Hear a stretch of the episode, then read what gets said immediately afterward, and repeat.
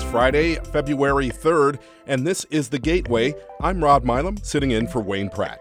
Coming up later on in the podcast, we'll hear from St. Louis Public Radio's Kate Grumke. She's going to speak with Keisha Scarlett, the new superintendent of the St. Louis City Public Schools. She says that in that role, she wants to hold on to lessons learned during the pandemic. I say that we were a rubber band and we were stretched by the pandemic. We can't just let it snap back and go back to business as usual and how things were before. So there are a lot of opportunities for us to bring the innovation.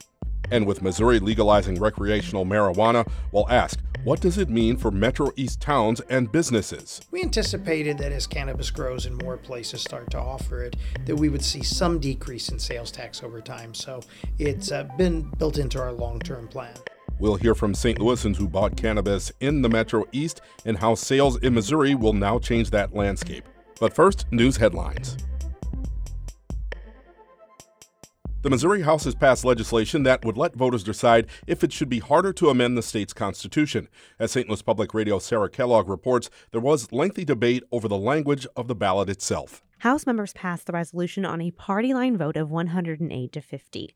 Under the resolution, the voting threshold needed to pass a proposed constitutional amendment through the initiative petition process would be increased to 60%. But the resolution also includes language stating that only a U.S. citizen who is properly registered would be considered a legal voter. That provision is already a requirement, and Democrats, like Representative David Tyson Smith, said including that language first hides the true goal of the resolution. The first thing we have on the ballot language says to allow only citizens of the United States to qualify as legal voters. And, and my fear is that people are going to go into the ballot box and think that's really what this is about, and they're going to be misled. The resolution now goes to the Missouri Senate. In Jefferson City, I'm Sarah Kellogg, St. Louis Public Radio.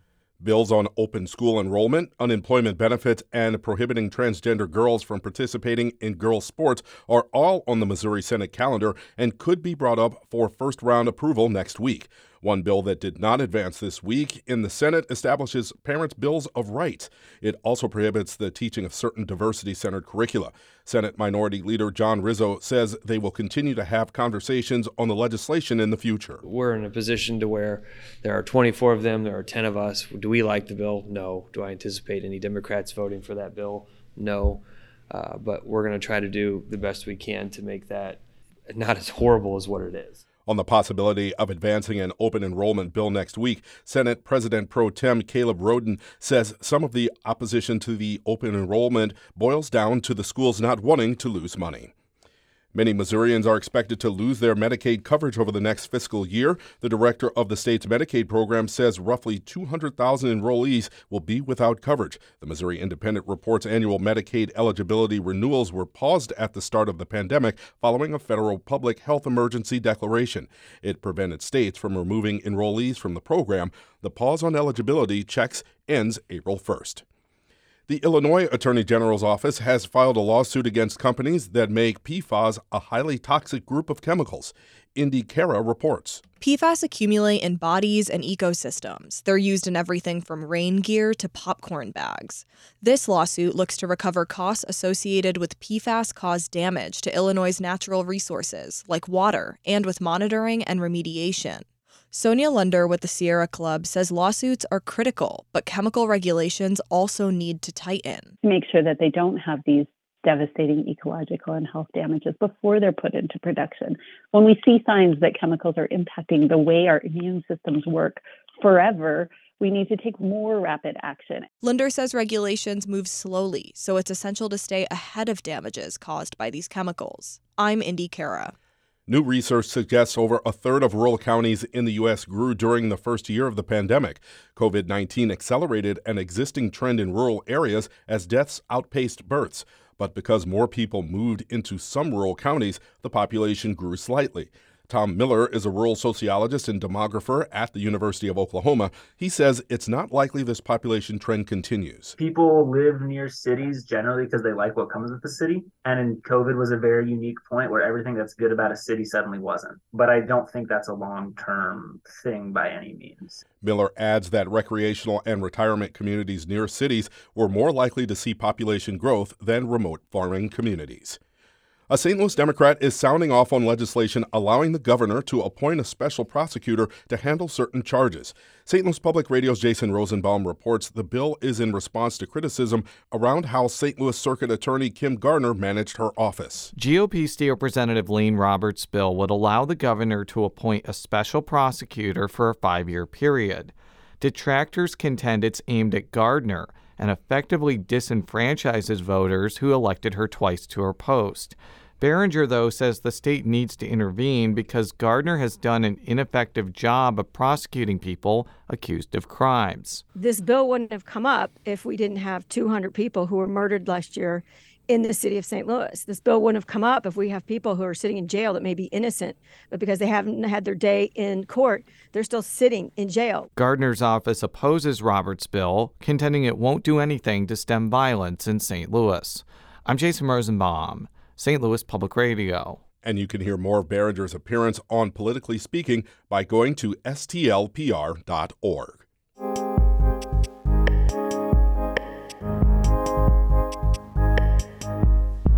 The next superintendent of St. Louis Public Schools says she wants to celebrate victories that are happening in the district.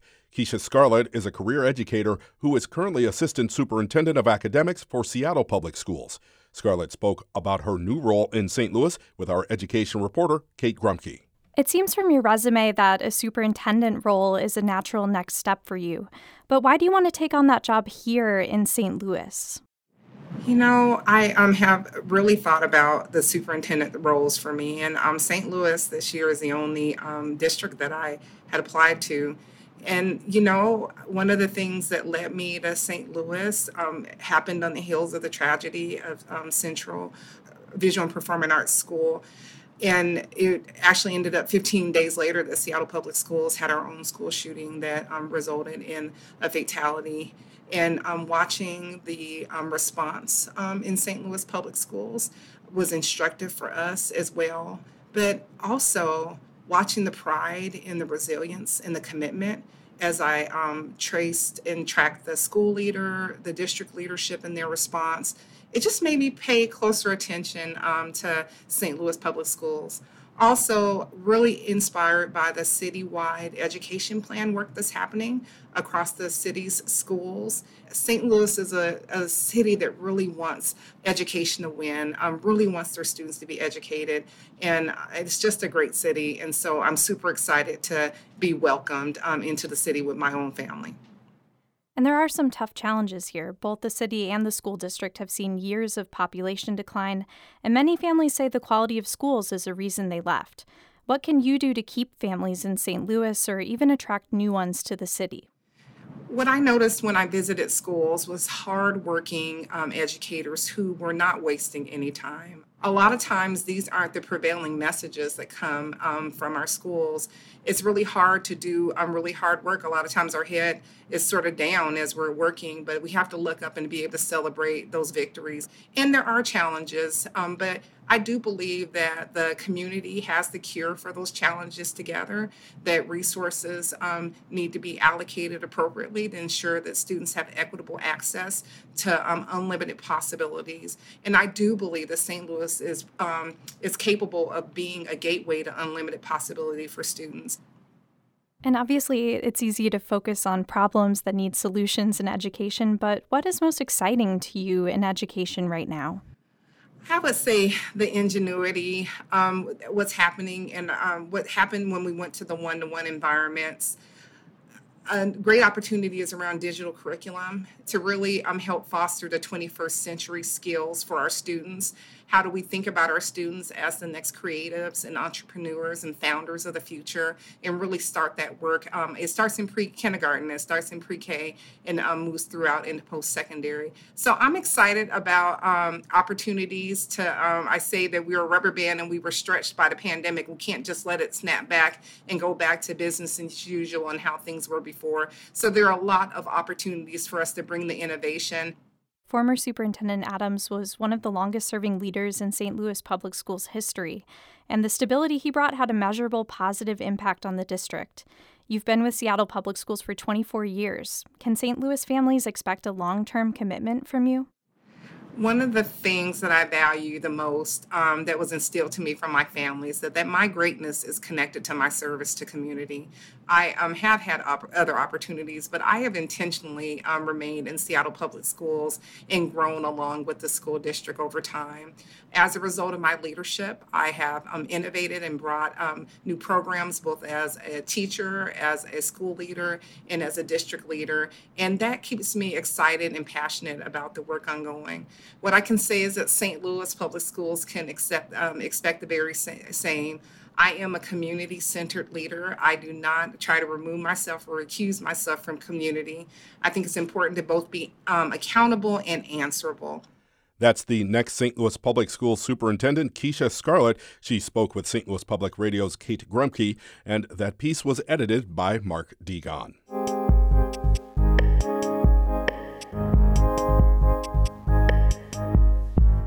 Missouri's Department of Health will start approving recreational marijuana licenses today. When St. Louis area shops open over the next few days, Missouri residents can forego driving across state lines to buy cannabis in the Metro East.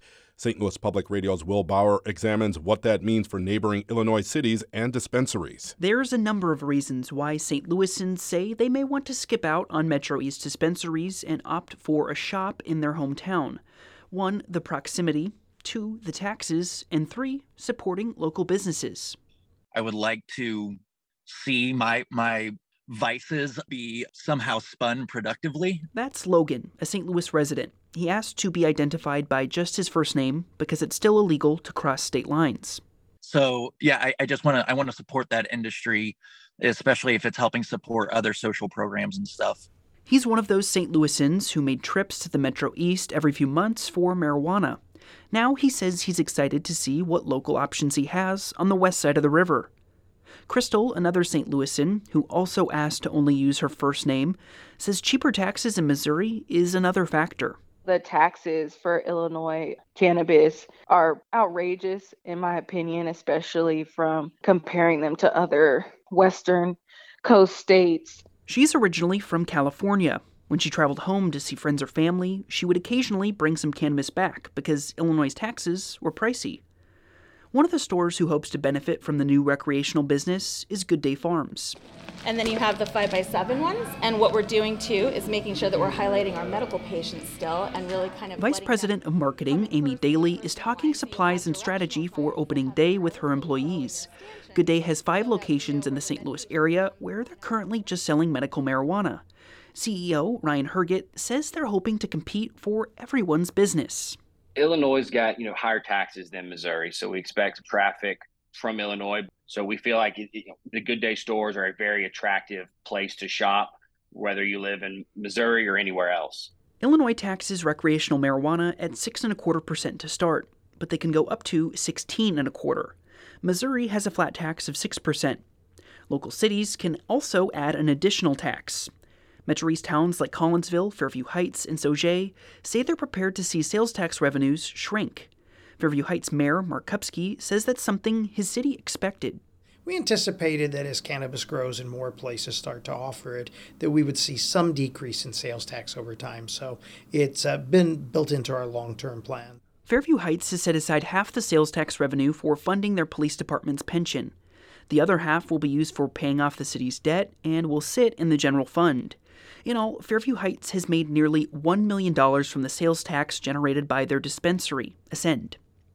Meanwhile, few cities have benefited as much from recreational marijuana as Collinsville, home to the state's most profitable dispensary, another Ascend location. Collinsville City Manager Mitch Bair says the one and a half to two million in sales tax has been beneficial for his city, especially when cash flows weren't certain they did great revenues during the pandemic. So really what it did was it allows us to get through the pandemic and not worry about funding for those services that the revenue streams went down over those two years. The other revenue in Collinsville has been set aside for capital improvements and doesn't have a home quite yet. Ascend declined to comment for this story. Officials with Beyond Hello, the dispensary that has two locations in Sauget, could not be reached for comment. But Sauget's mayor, Rich Sauget Jr., says the dispensary has also been good for his village while we have the money now, long term, I don't know if that's a if it's going to be there. So, you know, I hope it is. Sauget most recently funneled the hundreds of thousands in sales tax toward the city's police department. Sauget Jr. says they've retained a solid staff with the extra cash and signed a new contract with the department's union. Sauget Jr., Kupsky and Fairview Heights, and Bair and Collinsville say they'll all keep a close eye on how recreational sales perform in Missouri. For Bair, recreational sales continues to be a curious subject. We're living through just a real social experiment right now as to how the business model plays out and how uh, competition, quite frankly, will impact those established dispensaries and businesses that are already in place in uh, legalized states like Illinois. What was once a destination product is now becoming more readily available. What happens next for Metro East towns will be a waiting game. In Collinsville, I'm Will Bauer, St. Louis Public Radio. And our Fred Ehrlich edited that piece.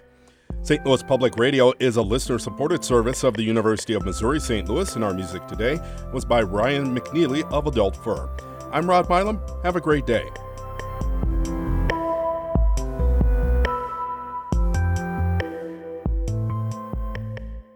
Support comes from Missouri Forest Products Association, committed to sustainable and sound conservation of the state's forests, which support more than 41,000 Missouri jobs, resulting in a $10 billion industry. ChooseWood.com.